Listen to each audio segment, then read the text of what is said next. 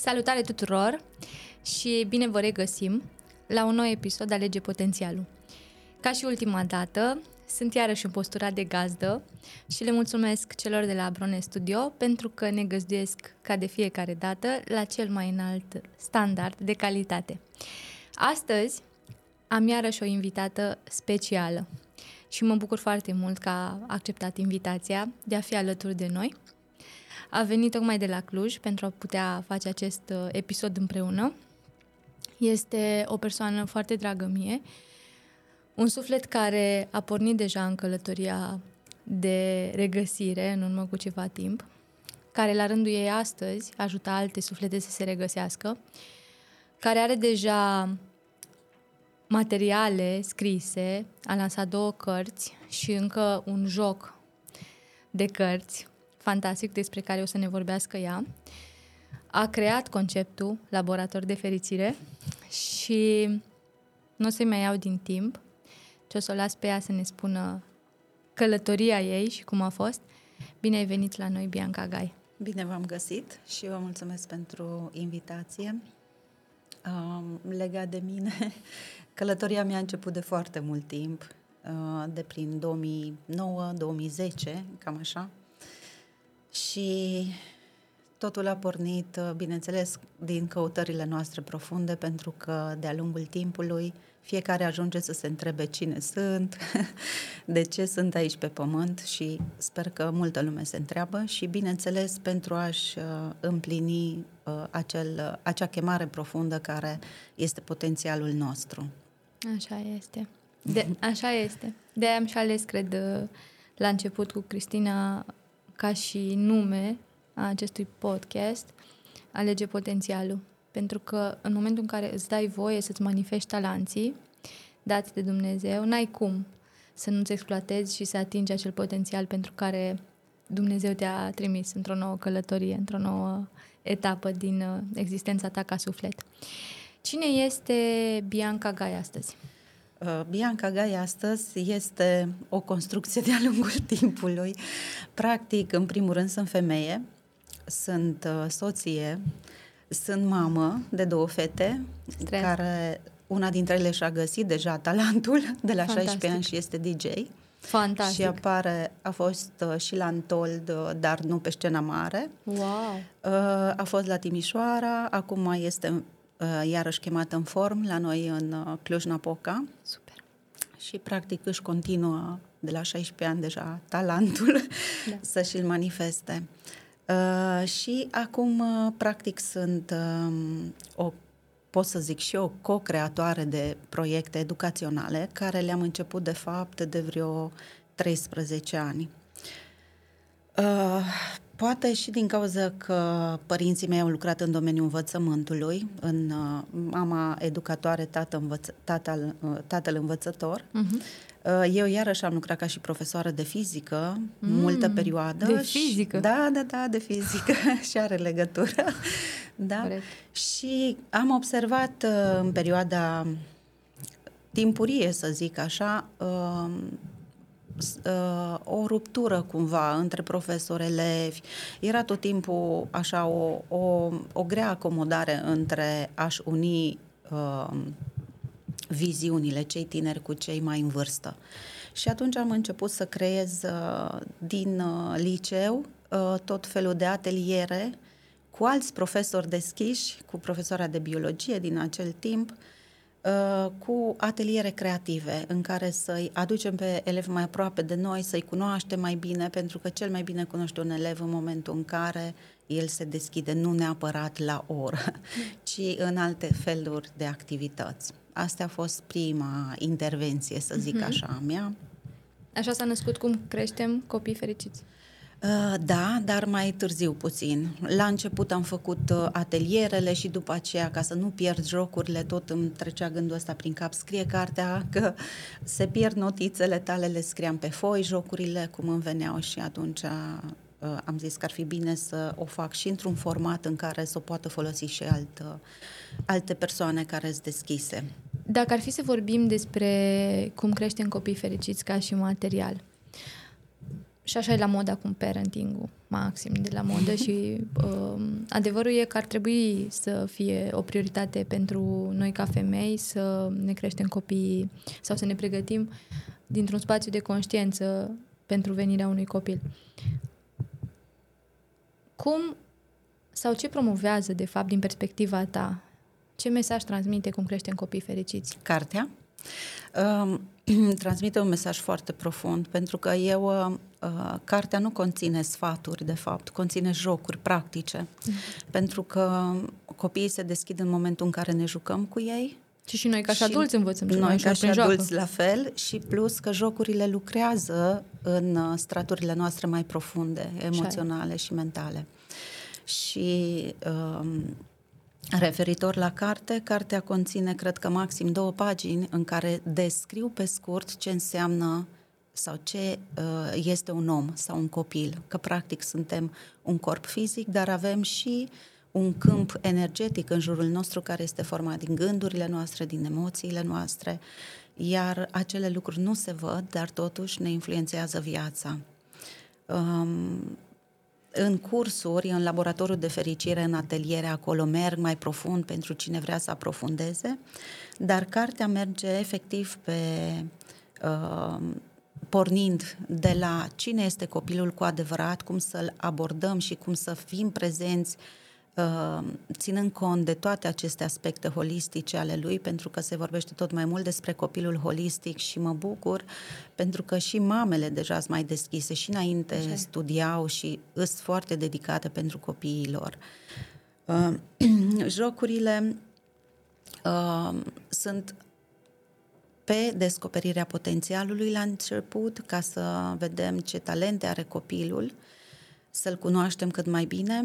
Pe urmă sunt jocuri pe comunicare, ca să comunicăm, cum anume comunicăm cu copilul, cum putem să ne deschidem în fața lui, cum putem să-l ascultăm, să lăsăm să vorbească și el. Pe conexiune, să creăm conexiuni profunde cu copilul nostru, tot așa prin joacă. Și pe urmă pe conștiență, cum pot să trăiască o viață conștientă, pornind pas cu pas prin ceilalți 3C care i-am descris înainte. Și jocurile practic sunt așa construite de la cea mai mică vârstă către... Care e cea mai mică vârstă? 2 ani. De la 2 ani. De la 2 Fantastic. Ani. Cam așa. Care a fost primul proiect care s-a născut în inspirația sau din inspirația... Da. Laboratorul de fericire a fost primul, doar că la început l-am numit altfel, inițial. Am observat la ateliere, unii copii aveau dezvoltată mai mult emisfera stângă, alții mai mult emisfera dreaptă. Și cumva la început l-am numit altfel, dezvoltarea intuiției parcă, și lumea nu era deschisă atunci și zic, măi, nu e bun numele ăsta, zic, alt nume trebuie să găsesc. Și până la urmă l-am numit laboratorul de fericire, dar în care toate exercițiile, bineînțeles că merg pe ambele emisfere, și pe emisfera stângă și pe emisfera dreaptă. Și fericirea are iarăși foarte mare legătură cu potențial, cu găsirea potențialului și exprimarea lui, pentru că dacă ne raportăm la piramida lui Maslow, în top se află exprimarea potențialului. Dar ca să exprimi potențialul prima dată e necesar să-l cunoști, să vezi cine ești, care sunt părțile pozitive, care sunt părțile negative, cum le folosești ca să mergi și să faci ce vrei în viață, să-ți alegi o meserie care îți place și ar fi foarte bine să o alegi cea în care ai și cele mai multe talente. E adevărat că munca face diferența, sunt care au talent, dar dacă nu pun în aplicare la acel talent și altcineva muncește mai mult, poate să atingă performanțe mai bune decât cel talentat. Exact, dar cea mai mare performanță putem atinge când ne folosim și potențialul și calitatea noastră cea mai puternică, pentru că nimeni nu o poate folosi la fel ca noi. Așa. Și plus să depunem și munca să performăm în acel domeniu. De când a început sau când s-a schimbat realitatea Biancăi? Înainte de a scrie cărțile, da. În urmă cu câți ani? Cu vreo 13 ani. Și ce a declanșat? Un gol interior. A fost un gol interior pentru că mi-am atins tot ce mi-am propus, aveam și business, îmi mergeau toate bine, aveam casă, eram căsătorită, toate erau atinse, doar că simțeam totuși un gol, nu simțeam fericirea, da? Apropo de fericirea aia profundă, pentru că tot din exterior ne dă un anumit grad de fericire, dar adevărata fericire vine din exprimarea potențialului nostru și atunci... Bineînțeles că viața mi-a arătat, mi-a dat semne, vezi că ești pe căi greșite, te-ai uitat de tine, adică mergi mult în exterior, dar nu mai rămâi în interior, pentru că a trăi o viață conștientă înseamnă să și ne observăm, pentru că corpul ne dă semne. Dacă facem ceva care este pe calea noastră, dacă am copiat, pentru că în momentul în care ne naștem, venim o esență mică, pură, în care e tot potențialul acolo, putem face multe din ce avem noi în trăistuța noastră, dar pe parcursul vieții, datorită mediului în care trăim, a societății, nu învinuiesc deloc, dar suntem un burete și absorbim tot. Și acel tot ne creează... Și acel tot ne creează la început, în primii 21 de ani, o viață, să zic așa, neconștientă, da? O viață în care curgem cu ce este și cu ce absorbim și plus gândurile, emoțiile și tiparele atunci se formează în primii 7 ani de viață. E necesar și partea asta și toți trecem prin asta, n-a scăpat nimeni, cel puțin eu nu cunosc. Așa e. Dar exact partea asta, mie îmi place să zic că omul este format din 2 părți, din materie și spirit și atunci noi când venim pe pământ venim să ne adâncim cât mai mult în materie și să ne readucem aminte de acea esență pură care suntem și în acel moment să ne întrebăm cine sunt eu cu adevărat, ce vreau eu să trăiesc. Pentru că până pe la 21 de ani am observat că în jur de 21 de ani are loc până pe la 35-42, până la 21 trăim așa cum curge viața, fără să ne punem hai-hui, exact, fără să ne punem prea multe întrebări. Și facem și cele mai multe greșeli, cred că. Da. Bine, greșeli din perspectiva cărui, să zic așa, conștiințe. De fapt, nu sunt greșeli, de fapt sunt experiențe. Exact. Și până la 21 de ani avem grijă să ni le consumăm. Bifăm cam 80% din ele. Exact. Și de obicei pe alea cele mai hardcore le testăm în prima parte. Da, da. Și practic în prima perioadă este perioada în care doar primim și luăm din plin de la viață. După 21 de ani, între 21-42 de ani, aici deja începem să și dăm, începem să ne angajăm, începem să mergem din familie, să ne detașăm de părinți și atunci deja începem să vedem, să ne întrebăm cine suntem noi, ce ne dorim cu adevărat. Pentru că ce am văzut până în 21 de ani ne-au creat niște tipare, niște idei, dar poate nu neapărat ceea ce ne doream noi. Sau ceea ce era în plan. Exact. Și atunci, în această perioadă, apar tot felul de semne de la viață. Unii se îmbolnăvesc, alții eșuează în business și ajung să se întrebe cine sunt eu, ce-mi doresc de fapt. Poate n-au eșuat, dimpotrivă, poate că și-au atins tot. Și chiar și atunci zice, ceva îmi lipsește și nu știu ce, cum a fost și cazul meu, ceva îmi lipsea, dar nu știam exact ce.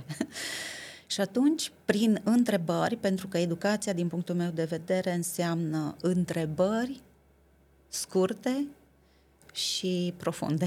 Da, și nu întâmplător știm noi că, practic, calitatea întrebărilor pe care ni le punem ne dictează calitatea răspunsurilor și în funcție de răspunsurile pe care avem capacitatea de a ni le da sau de a le primi sau de a le auzi, ne dictăm calitatea vieții. Așa e. Și ascultându-te pe tine, am realizat în ultimele zile, pregătind summit-ul pe care îl organizăm în 11 martie, am interogat sau cumva am luat multe interviuri la vorbitoare. Și am găsit multe similitudini. Adică poveștile sunt cam la fel, deși sună utopic asta, până la o anumită vârstă, exact cum ai spus și tu, ajungem să bifăm. Acum nu ne uităm din care spațiu, ca să demonstrăm, oricum, ca, să fim ca să fim văzuți, ca să fim în acord cu ce ne-a spus mama, tata, ca să nu dezamăgim, ca să... Pentru că de cele mai multe ori nu o facem din esență, o facem dintr-o nevoie de obicei și o nevoie care n-a fost împlinită în copilărie. Până la o anumită vârstă le bifăm și din exterior pare extraordinar, fantastic, super, nu înțeleg de ce ești nemulțumit. Și cu cât bifezi tot ce era scris pe listă, asta am observat ca similitudine, cu cât te apropii mai tare de josul paginii cu lista, cu atâta golul face tot mai mult sens și devine tot mai mare.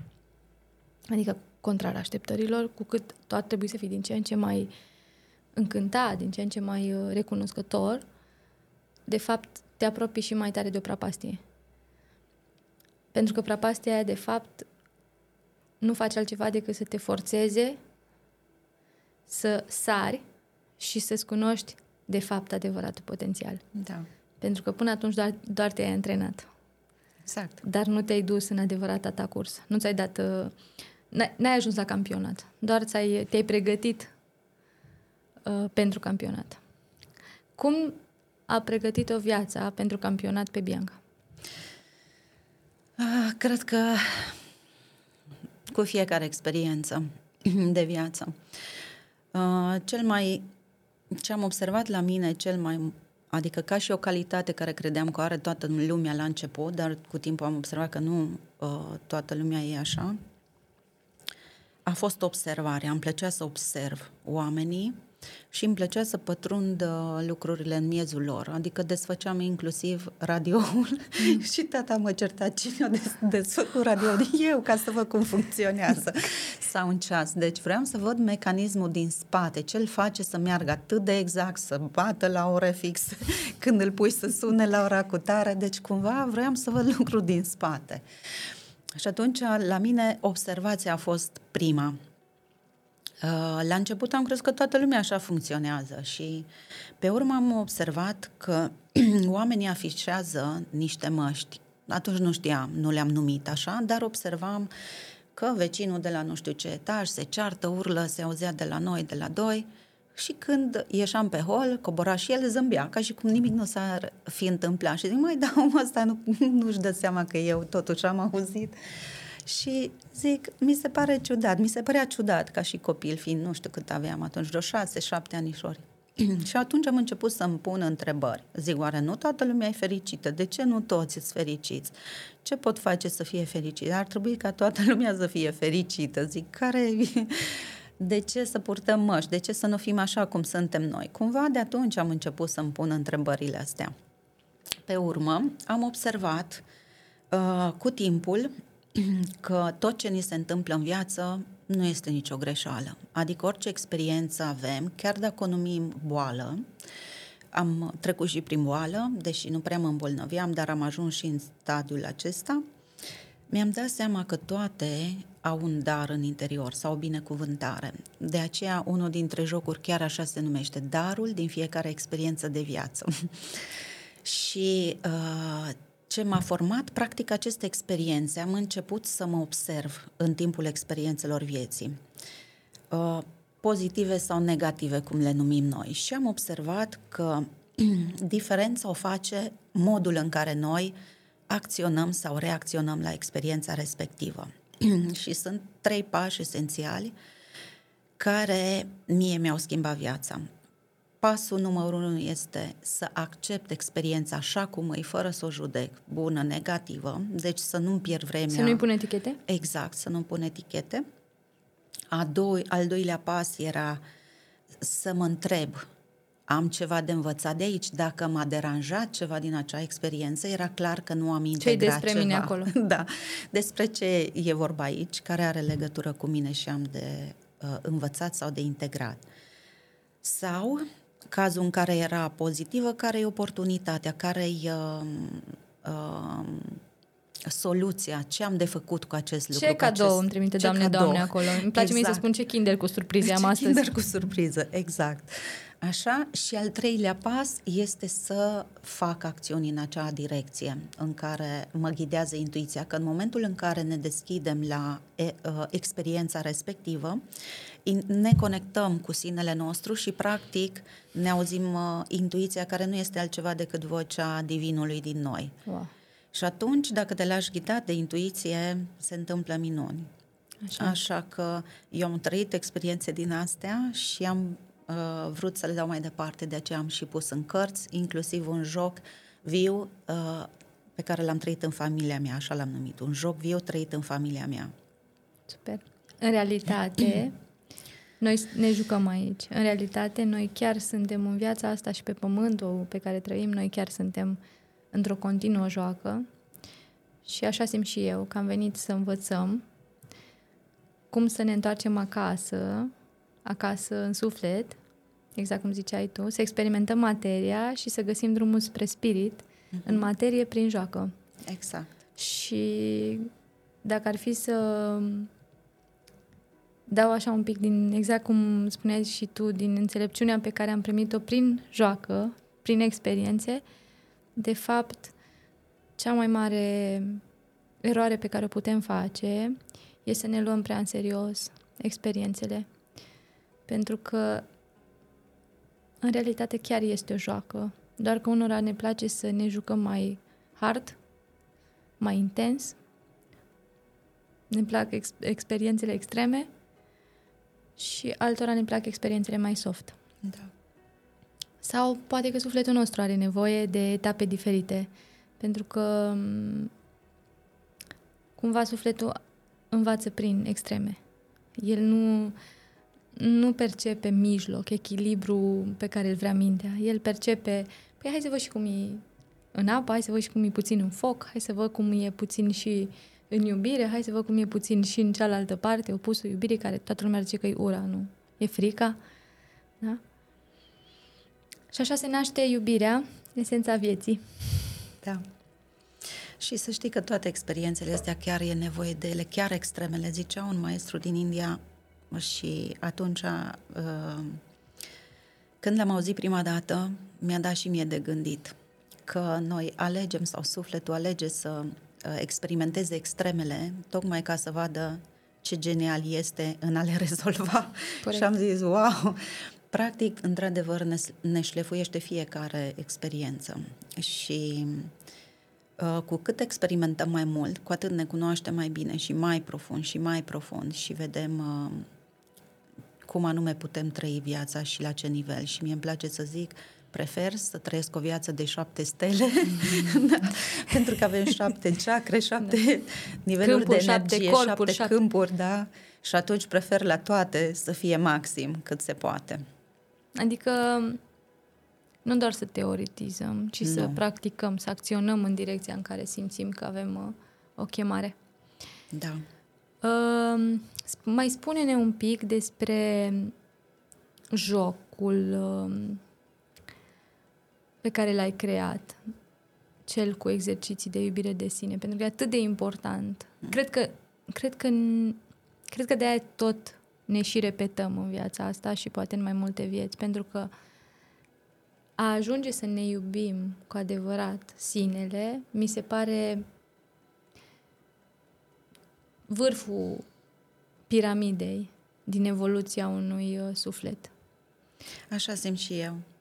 Multă lume, când aude exerciții iubire de sine sau curs iubire de sine, ce egoism sau nu știu ce, dar exact. Eu când vorbesc de sine mă refer la sinele, la divin.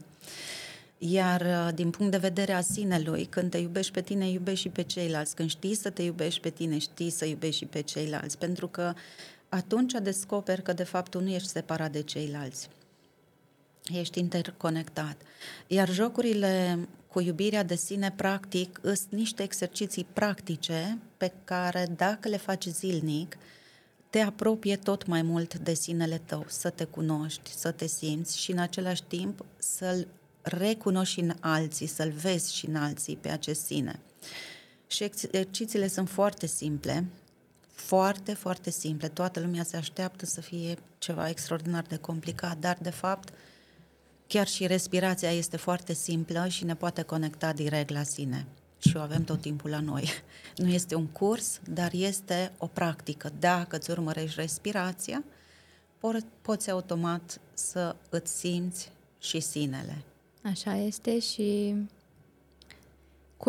culmea culmilor e că de fiecare dată când dăm exerciții atât de simple, oamenii nu le fac. De ce crezi asta?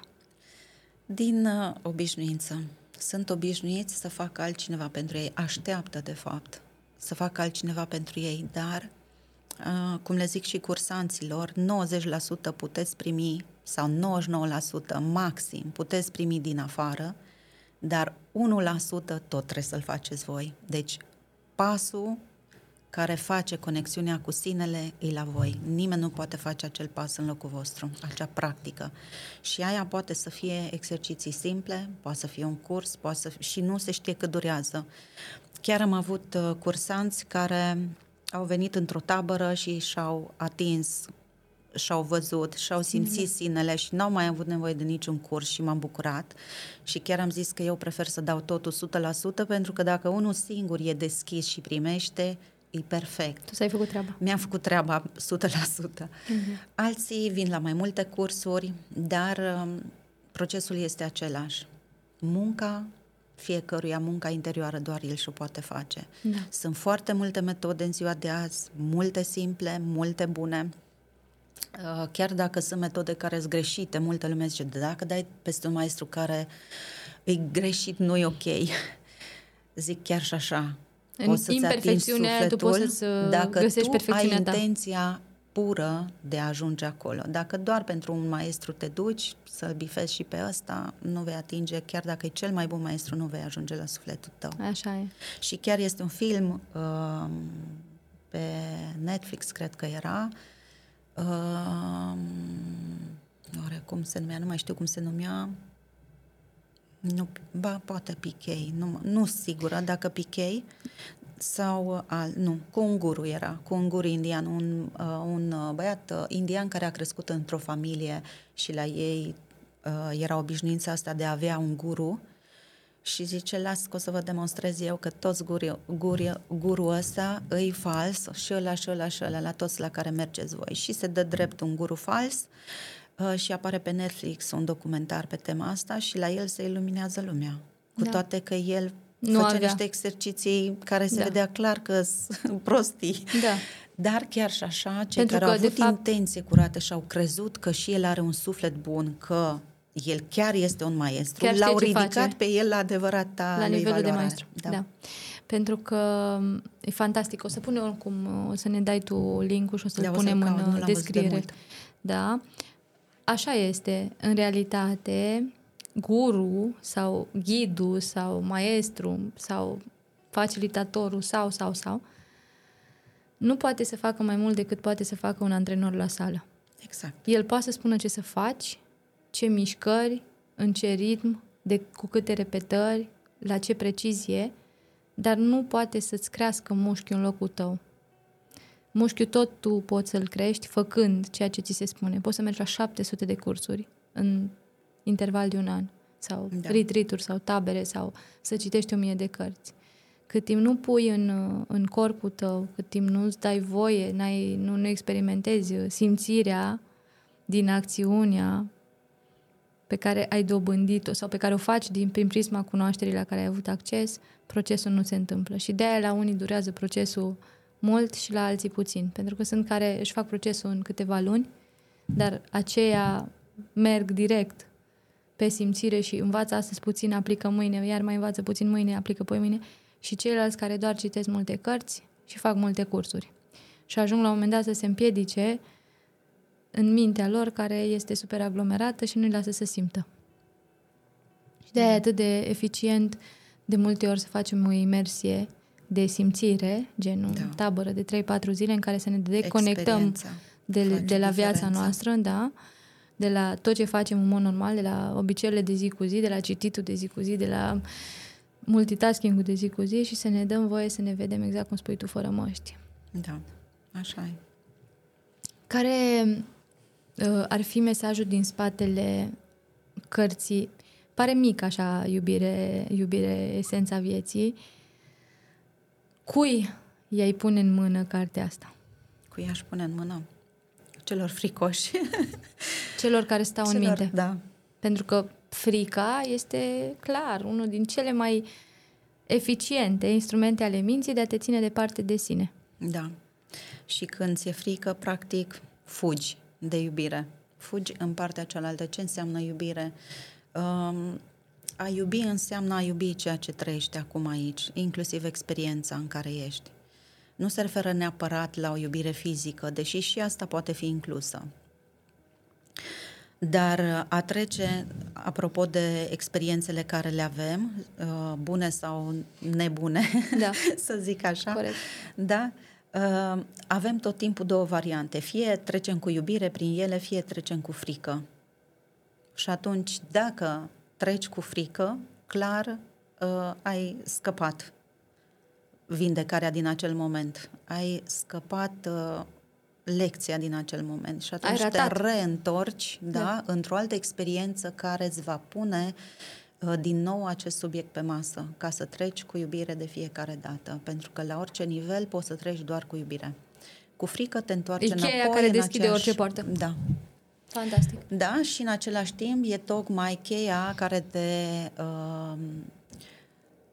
scapă și de frică, culmea, da, că trebuie să-ți iubești chiar frica. Da. Și pare ciudat, știi cum, adică să-mi iubesc frica. Da, o am, o accept, că eu mi-am creat-o, eu am construit la ea mult, la mecanismul ăsta de apărare, să mă apăr de ceva, și atunci în momentul acela accepți experiența, accepți frica, nu te lupți cu ea. A te lupta cu frica este iarăși o capcană.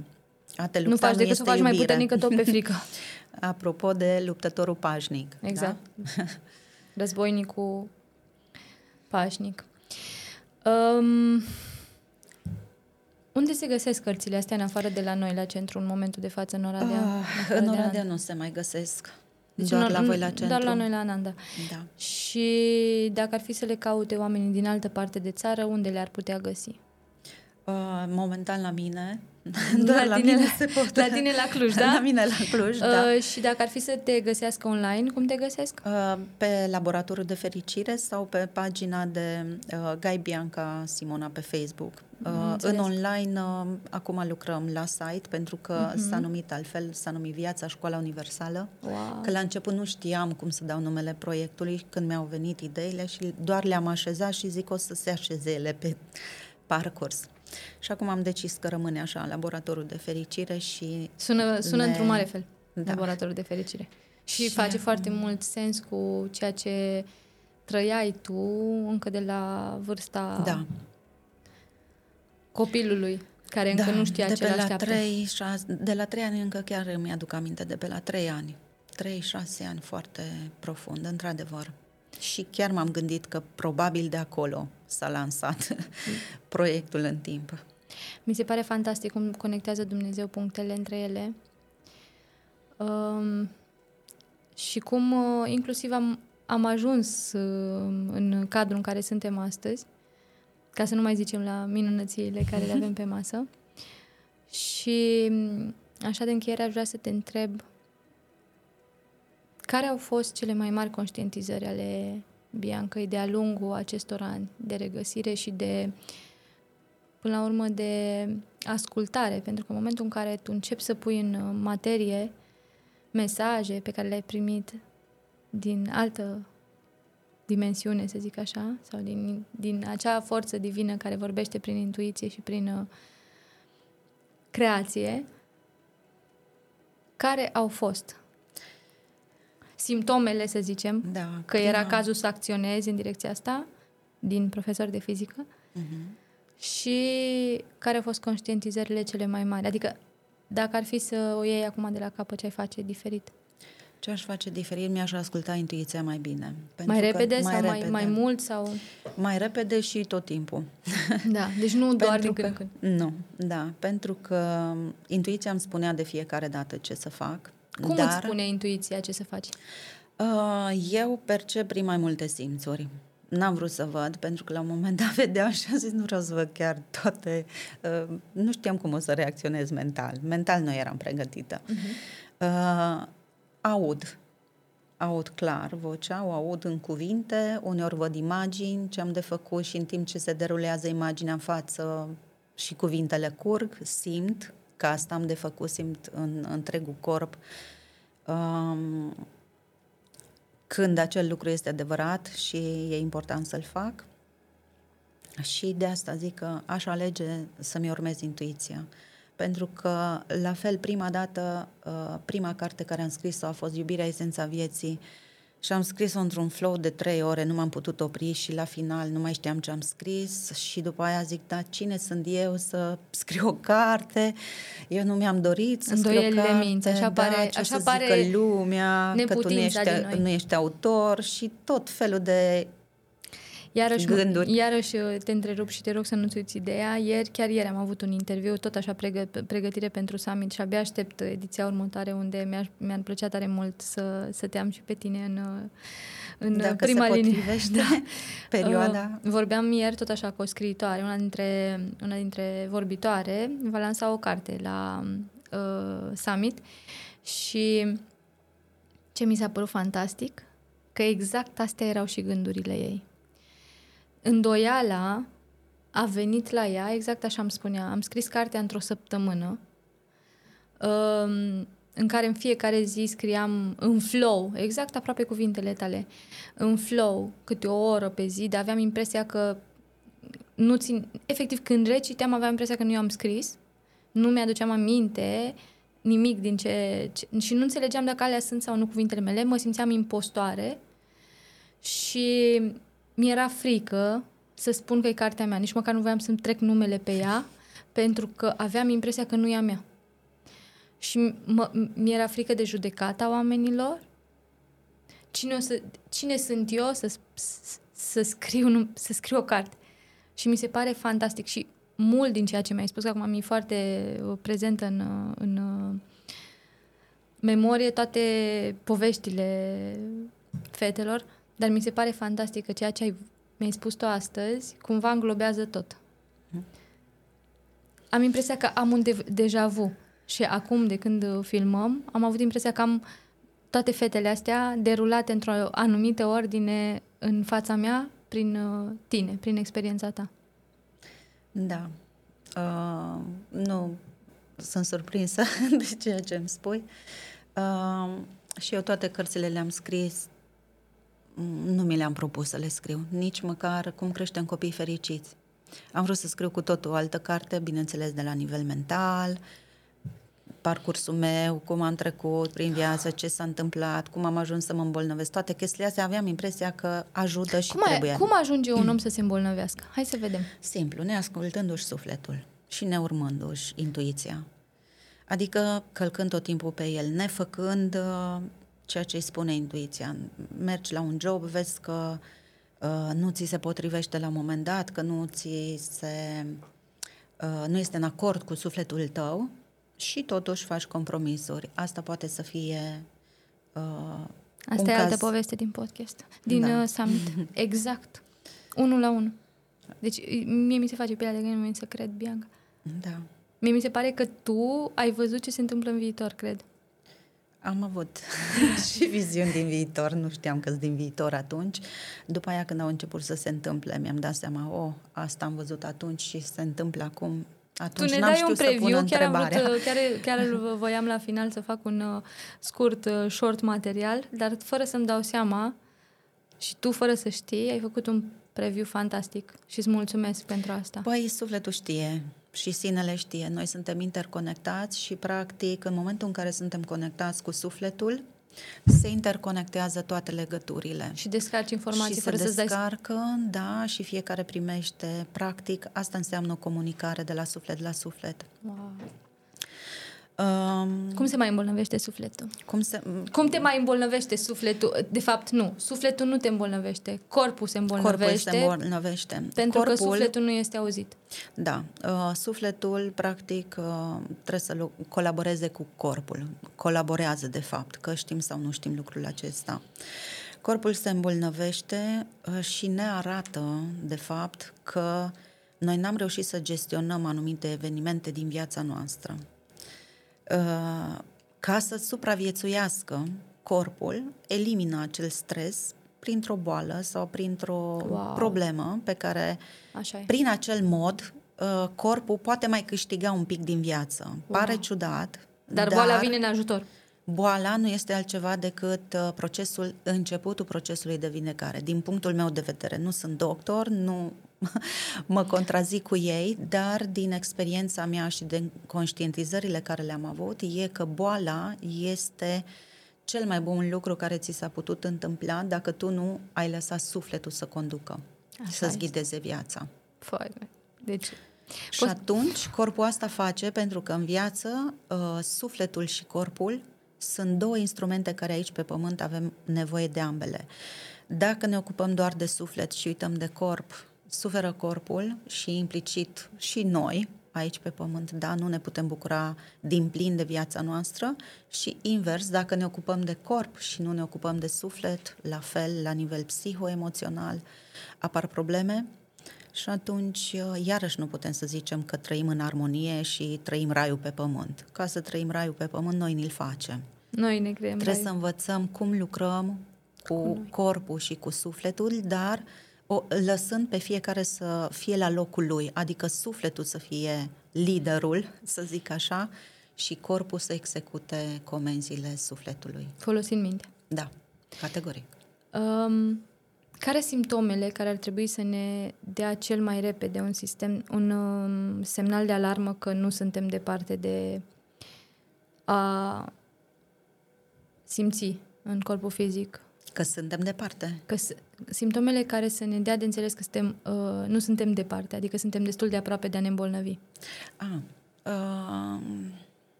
Păi depinde, că pot să fie... Pentru că de cele mai multe ori când boala apare în corpul fizic, 80% din proces e produs deja. Da. Dar practic trebuie să fii atent la alte semne, nu neapărat că te doare sau nu te doare ceva, sau spune radiografia. Sunt care nu simt. Uite, de exemplu... Îți deconectați de la simțuri și-au pus pe mut simțirea. Exact. Da, eu am fost atât de deconectată încât n-am simțit problema. Poți să ne spui nimic. Ce problemă a fost? Da, eu am avut o problemă la sânul stâng și putea să fie cancer, dar nu s-a ajuns. Era chiar primul pas, să zic așa, care putea să ducă la cancer, dar am aflat întâmplător, care n-a fost întâmplător, nu degeaba am aflat, după aia am înțeles. Nu simțeam.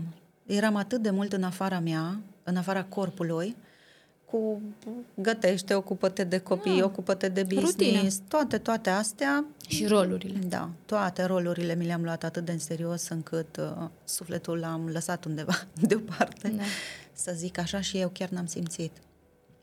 Deci, primul semnal ar fi, întotdeauna când se întâmplă ceva negativ, ce considerăm noi negativ, ăla e un semnal. Dă-mi un exemplu. De exemplu, a început să nu mai meargă business-ul, da? Asta a fost primul semnal. La în condițiile în care făceai ce făcut? Făceam, da, aveam business. Am fost ieșită deja din sistemul de învățământ și aveam business. În acel moment, bineînțeles că nu m-am conectat la suflet, întrebarea era cum fac mai mulți bani ca deja să ridic business-ul. Da? Și atunci întrebarea este greșită din start, pentru că ca să meargă un business, el este deja spiritual, trebuie să pui și sufletul, cu toate că făceam cu bucurie ce făceam, dar nu eram în stres, o făceam din stres, nu din a simți conexiunea. Din a da valoare. Tu vroiai valoare? Vroiam să dau valoare, credeam că dau valoare și eram convinsă că dau valoare, dar din frică, nu din iubire. Din frica de a nu rata, probabil, oportunități. Din frica de pierdere, de fapt? Da. Adică nu ne ducem în business dacă vrem neapărat să nu ratăm oportunități sau să facem bani. Da. Astea sunt o consecință a conectării cu sufletul. Deci tot ce este exterior este din conexiunea cu spiritul. La fel este și capacitatea de a auzi intuiția, tocmai din conectarea cu sufletul. Într-adevăr, sunt și practici care dezvoltă, că mi-am pus și eu această întrebare. ce fac cei care caută neapărat să-și dezvolte simțurile și le ating și le mențin, se pare că da. Există, dar nu știu, că n-am trecut pe acolo. Dar la mine a fost invers. Eu m-am conectat cu sufletul și atunci a fost boom și s-au deschis toate capacitățile și am rămas uimită, șocată, ce fac cu ele acum, cum le gestionez, cum le duc să fie bine, să nu o ia minte de razna, să conducă ea sau așa. Și atunci adică am dat cumva, intenția. Cum să nu, să nu crească ego. Cum să le folosesc corect, să nu crească ego, da. Pentru că n-ai cum să știi, foarte finuță linia între una și cealaltă, e foarte, foarte subțirică. Așa e. Care este proiectul de suflet astăzi? Pentru că Laborator de Fericire merge mai departe, cărțile știu că sunt deja și fac schimbări în realitatea celor care le și aplică informația din ele, dar ce urmează, Bianca? Next level. Laboratorul de Fericire dus acolo unde vreau de mult timp și anume un centru în natură unde să putem să oferim atât cazare cât și experiențe în natură, să ne reconectăm la natură. Conectându-ne la natura exterioară ne ajută să ne conectăm și cu sinele. Curente, practic, deconectarea apare și din cauza faptului că nu prea petrecem timp în natură și atunci asta grăbește deconectarea de sursă. Da. Și în natură vreau să facem toate experiențele. Abia aștept. Și unde va fi acest loc? Va fi în Grohot, lângă Brad, în județul Hunedoara. Și în iunie, așa ne-am pus intenția ca în iunie să începem prima tură de tabere acolo. Superb! Ne-ar plăcea să știm mai multe și să fim mai, să zic așa, mai conectați cu ceea ce tu ne spui și chiar abia așteptăm și site-ul și programele. Deja le dăm... Am înțeles că acum, în luna asta, este deja o experiență pe care am primit-o de la tine și am dat-o mai departe. Ce implică experiența asta de acum? Ce instrumente folosești tu, de exemplu, într-o tabără și cine sunt oamenii care vin în taberele tale?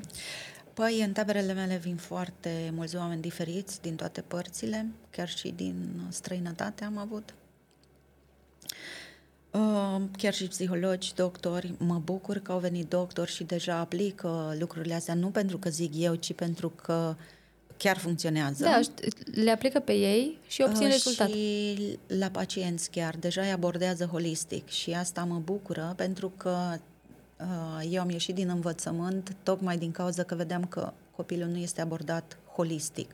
Adică pe de-a întregul. Da, pe de-a întregul. Cu emoții, cu procesul lui de înflorire. Nu mai putem să încadrăm acum copiii într-un sistem rigid în care toți trebuie să facă într-un anume fel. Nu mai merge. Suntem atât de unici și atât de profund simțim lucrurile încât ne afectează dacă nu mergem pe direcția noastră, ca și copii. Așa. Și ca și adult, până la urmă, că și tot întreg ești. Da. Și doar atâta că se amplifică problemele sau temele de viață. Îs mai multe boli. Exact. Da. Din ce în ce mai mulți tineri. Da, păi.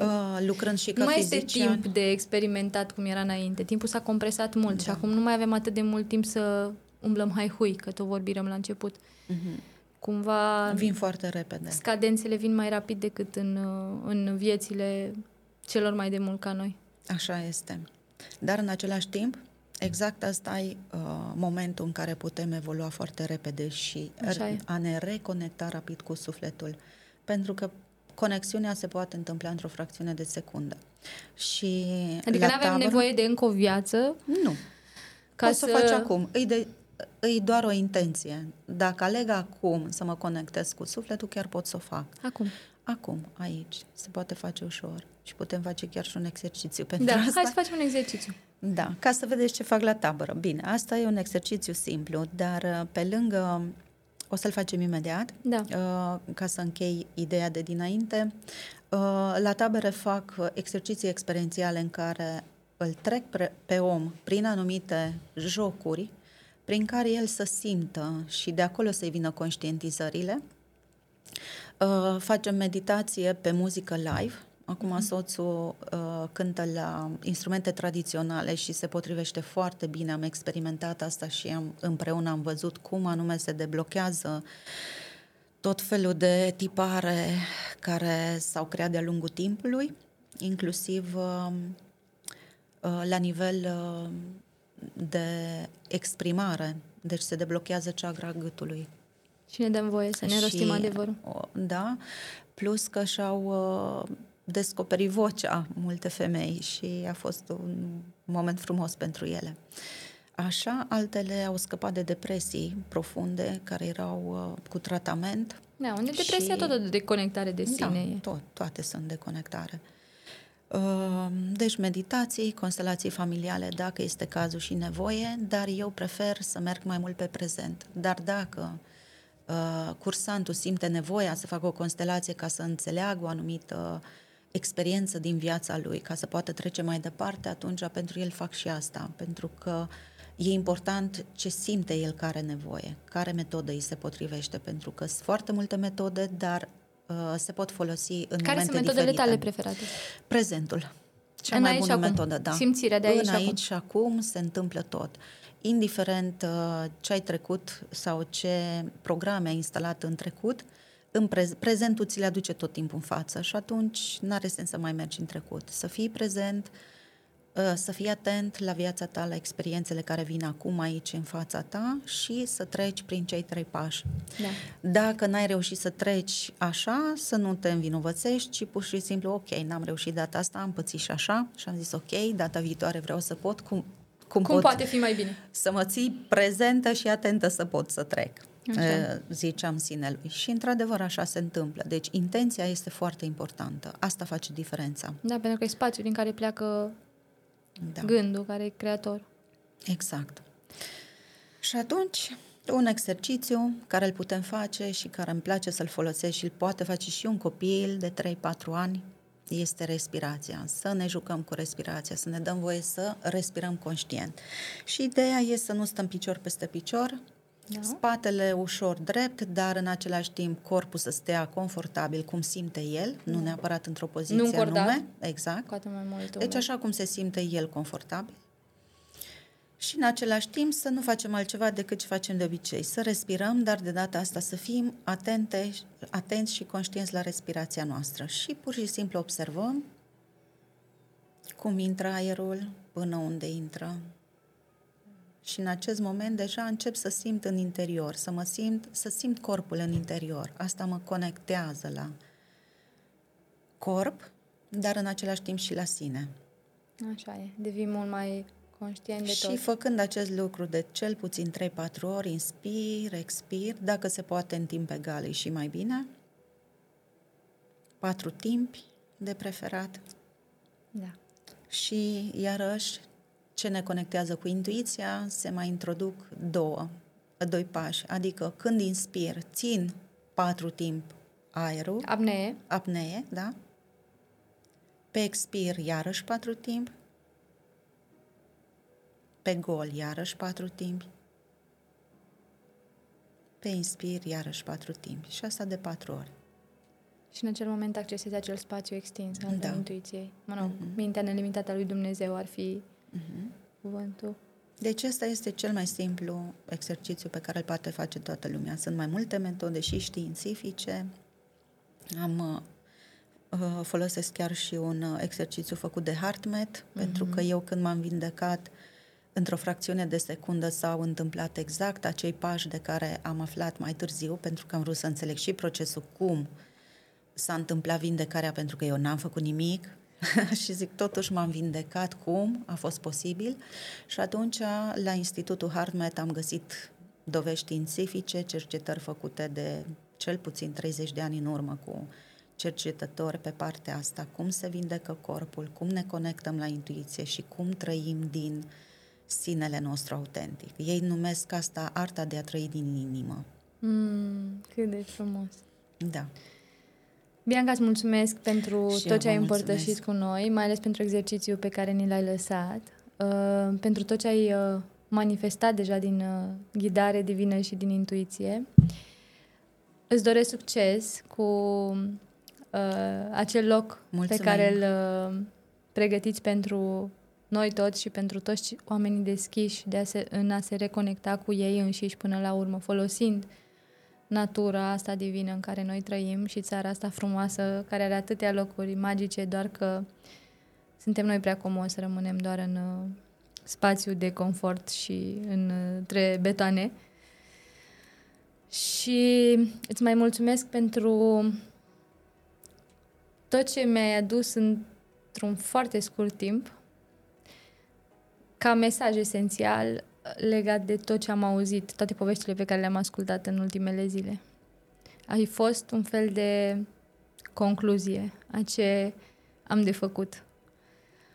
Și eu îți mulțumesc că m-ai chemat, pentru că noi ne-am cunoscut așa rapid, scurt, n-am apucat să ne cunoaștem foarte mult, dar sufletele noastre... Au înțeles, pentru că la nivel mental, noi nici măcar numele foarte bine nu ni-l reținusem, da, păi fiecare ce face, dar am simțit ceva și nu întâmplător astăzi ne aflăm aici. Îți mulțumesc încă o dată, mulțumesc Brone Studio, mulțumesc vouă care... sunteți alături de noi și ne încurajați și ne urmăriți și ne challenge-uiți să aducem din ce în ce mai multă informație de calitate și nu doar pentru minte, ci și pentru suflet. Și până data viitoare, alegeți potențialul.